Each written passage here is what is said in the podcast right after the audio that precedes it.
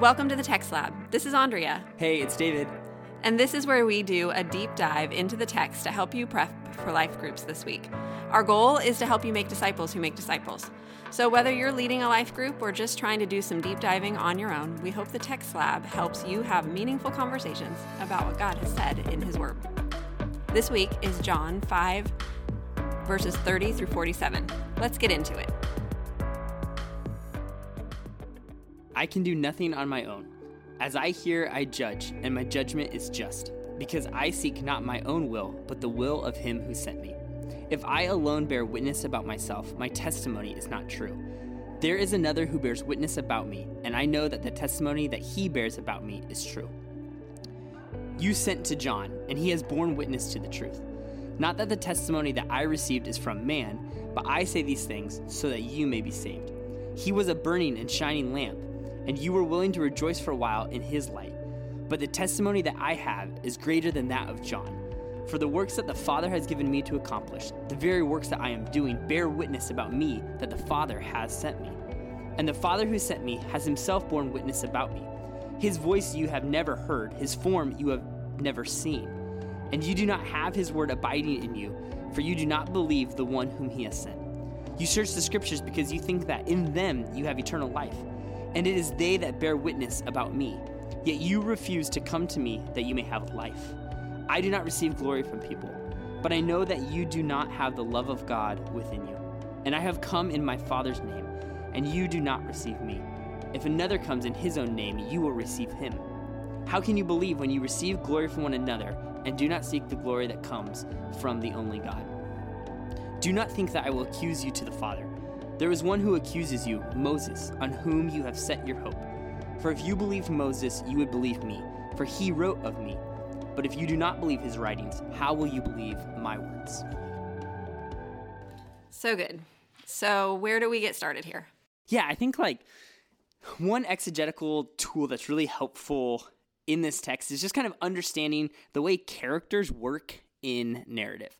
Um, this is important because we're in the book of John. We have been for this whole series, and um, the book of John is a narrative, which is really important to always remember every time you come to the text that you're going to read this book different than you read Ephesians and different than you read Psalm or Proverbs. Um, and there's going to be certain characters that are really at play making the main point of the text. So some of these characters are going to be big characters in the text, and some of them are going to be minor characters in the text. Um, kind of the main characters, the big characters, these are going to be the ones that are a little bit more multidimensional. They're going to be the ones that talk a little bit more, have a little bit more development. You're going to find out kind of more about them. And then secondary characters, the minor characters, are often uh, flat, one dimensional characters. And so in this passage specifically, we see these different characters. We see these different witnesses at hand, and they're trying to make a certain point. I just think that's really helpful to understand that these narratives in the character aren't just here kind of for the sake of it, they're making a bigger point that's happening in the text. Sure. Yeah. Just like you wouldn't read poetry or an instruction manual to look for characters when you're but when you're reading a book you totally want to know like what's happening to this character Yeah. and you're not going to pay any attention to the random character in the corner but that main character you want to pay attention to Totally. If you try to read your car manual as poetry, that's going to be a very weird experience. yeah awkward okay so how does this passage build on the last one and where we've already been in john Yeah, so where we're coming from is Jesus just healed the man who was paralyzed at the pool.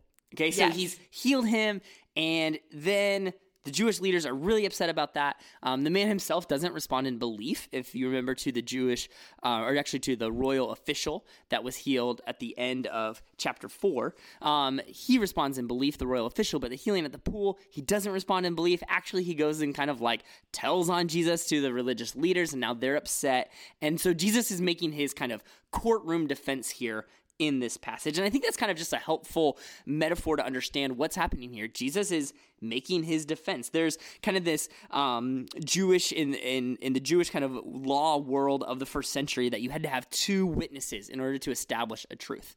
Um, so Jesus here calls even more than two witnesses and says, "Hey, these people are establishing the truth of who I am and my ministry." Yeah, I just love what Jesus does here. And even what he did last week, like he's using this language that the people he's talking to can totally hmm. understand. He's making no bones about the fact that he's like, look, I'm trying to make a point Yep. according to the rules that you already set up. Right. So I'm going to prove myself right.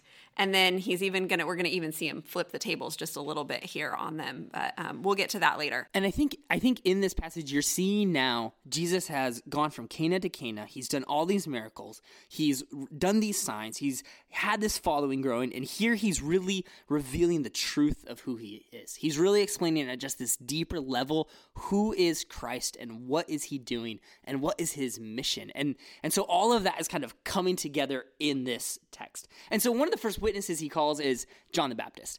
And he says, okay, John the Baptist testified about me. You saw him down. I think Andre, you said he was in a van down by the river. Yeah, he's in a van down by the hanging river. out. And so, why do you think Jesus would start with John the Baptist? Why would he even call John the Baptist as a witness? Yeah, I think the text speaks to that just a little bit. He's like, You sent to John, and he mm. has borne witness. Like, so he's basically saying, Hey, this guy that you already thought might be the Messiah, and you went to ask him, he was really clear about who I am. He Yeah. already told you he wasn't the one, but you thought highly enough of him to believe that he mm. might be the one. Mm. And then we see John, like, he's just kind of this like popular Yep. weirdo down by the river, like whatever it is.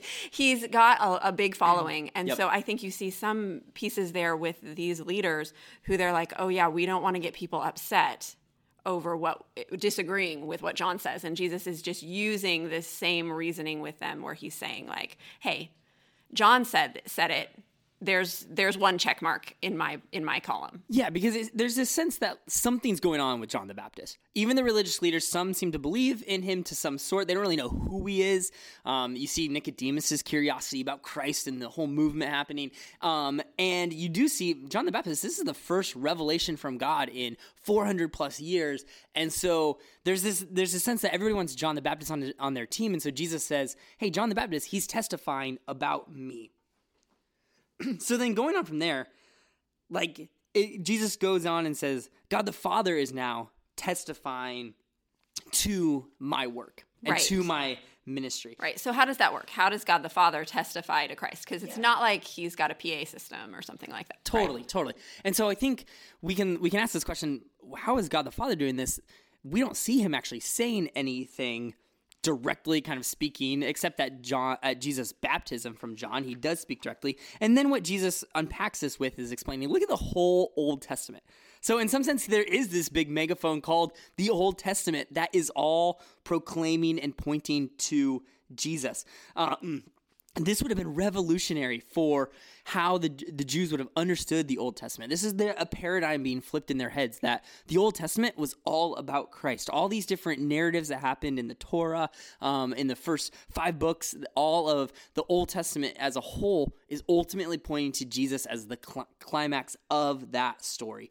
Um, and that's that's where Jesus is saying, "Look, you've been reading the the Word of God. You search the Scriptures diligently." Trying to find out who is God, preparing for his kingdom. It's all been talking about me. And he- he's trying to make that connection happen in their minds.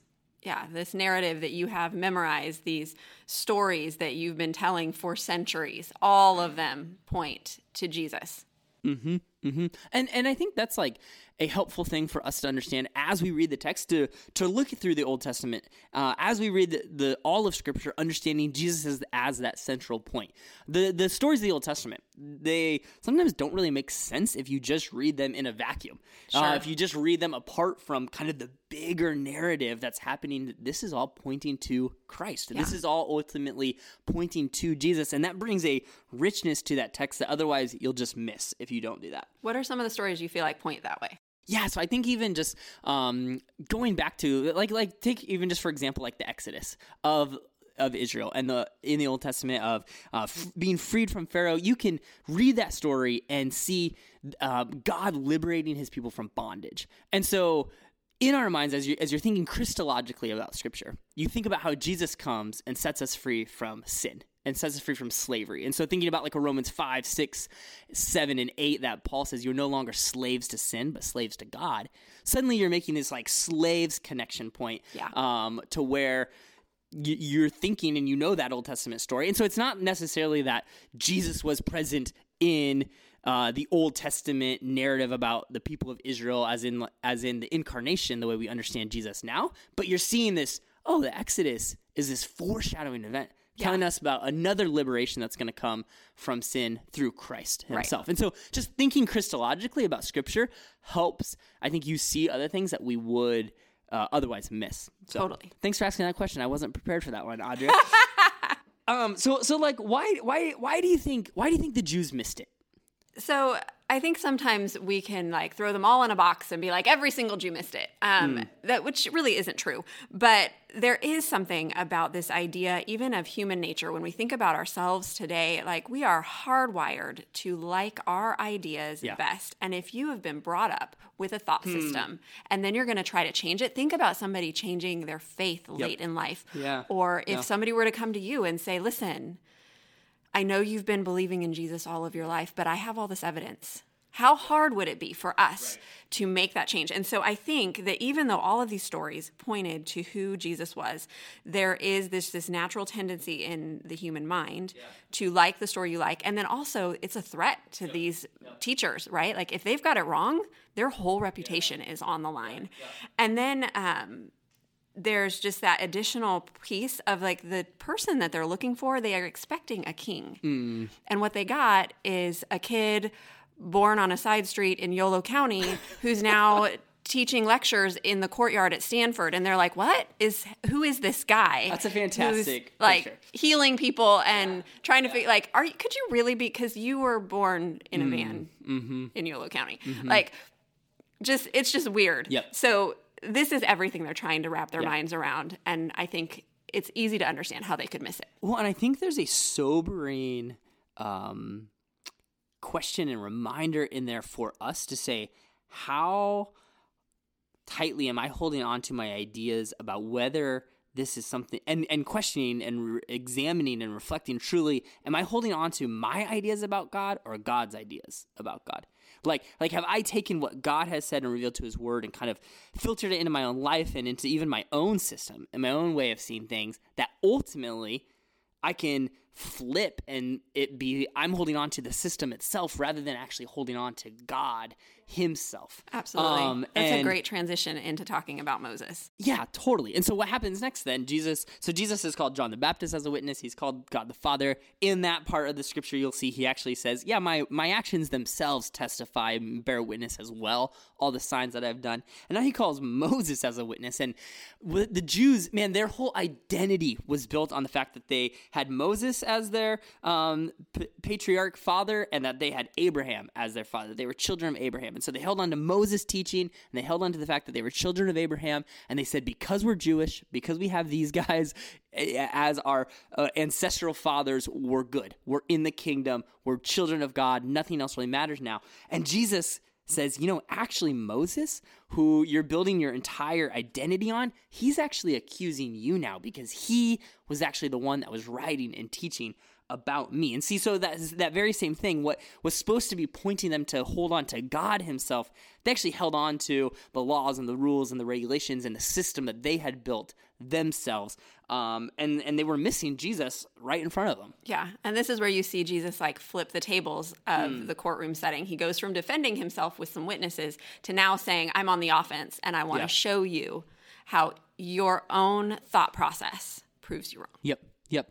So like transitioning a little bit here into some application. Yeah. Um, any a- a- just main applications that stick out to you in your own life, or just kind of where, what's the big idea that you feel like this passage is is is saying that you even then take away into your own life? Yeah, gosh, that whole idea about how hard it is to change our mindsets and be Hmm. thinking uh, in a way that says, Am I really trusting God or am I trusting more in my own ideas? And just that holding that awareness in front of me like, am I more concerned about the number of followers I have on social media or what people are saying about me and building me up? Or am I more concerned about following Jesus and seeing his way happen in my life and in the world around me?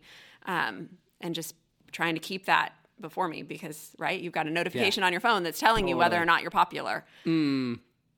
And how do you flip that script Yep. to say who jesus who is jesus really to Yeah. me Yeah. and how does that change the way i live Yeah, that's so good. Am I more concerned about how many followers I have versus who I'm following? who i'm following yeah Uh, uh, okay, let me lean into even application a little bit more on that. How do you make that switch? Oh yeah, great question. Um, I think there are like, I mean, just little ways you can make the switch, right? Writing something on your mirror in the morning, like, who are you following? Or one of our questions, God, what are you inviting me into today, right? It's super simple tool that makes it really accessible to start thinking differently about the way that we operate in the world. Um, so just those couple of things could could easily do it, where That's you great. just start your day with Yeah. one little thing that a changes lot of it your is changing your mind, which Yeah. changes your actions. Yeah. absolutely. That's great. Or you get off social media. Yeah, there you go. That's another. That's another way to do it. um, I think for me, like just thinking about, I think the big idea here is that Jesus is God, and these witnesses and point and evidence for that. Um, so the way that that plays itself out every day, I think is is really, am I surrendering to Jesus as Lord of my life? It's a lordship question. Is he truly Lord? Am I on the throne? Or is he or is he on the throne? And that's just a daily, daily question. That's something that you have to ask yourself every single day. Because the same way the Jews kind of accidentally in their in their pursuit of God, they became about the thing that was supposed to point them to God rather than God himself. And they missed it. They missed Jesus. I can so easily slip into building my own kingdom in a capitalistic America, consumeristic America, hurried, driven, busy, cultured America. Yeah. Is Christmas about Jesus or is Christmas about Christmas? Is my life actually about Jesus or is my life actually about building my life? Is uh, my family about something that's actually built for the glory of God or is it my family itself? And so these things that are actually meant to be pointing to God's glory turn Yeah. into the idol themselves. And so I just think like that's something I have to be wary of every single day. That's something I have to be careful of every single day. And um, just ultimately, I think it's living in a posture of surrender every single day and really just coming before God with hands wide open. And Jesus even points to that in them in, in their own hearts that they don't have the love of God in their hearts. And so just like staying in that fresh place of do I have the love of God in my heart? Am Yeah. I doing this because of the love of God, for the love of God, not for any other reason? Yeah. So good. Wow, guys, thanks for spending your time with us today. Our promise to you is that we are going to do our very best to make this time valuable for you, the leader. So if it's helped you in any way, let us know. This is actually going to be the end of season one. We're going to take a couple of weeks off and we'll be kicking it back off in the new year. And so we're glad you've joined us throughout this last fall and season. Um, and whether you're at the gym, mowing the lawn, driving, whatever you're doing while you like to listen to podcasts, uh, we hope you continue to feel equipped, encouraged, challenged, um, spiritually fed and nourished, and ready to walk through the text this week. Absolutely. As you go about these next few weeks, remember Jesus is the true reason for the season. So mm-hmm. lean into Him, not into all the chaos that 2020 has brought. Mm. Let the Spirit lead you and know you are the one who is sent this week into your group, into your family, into your Pray Watch communities, wherever God invites you. Be the living proof of our loving God. We love you guys. We'll catch you next time on the Lab.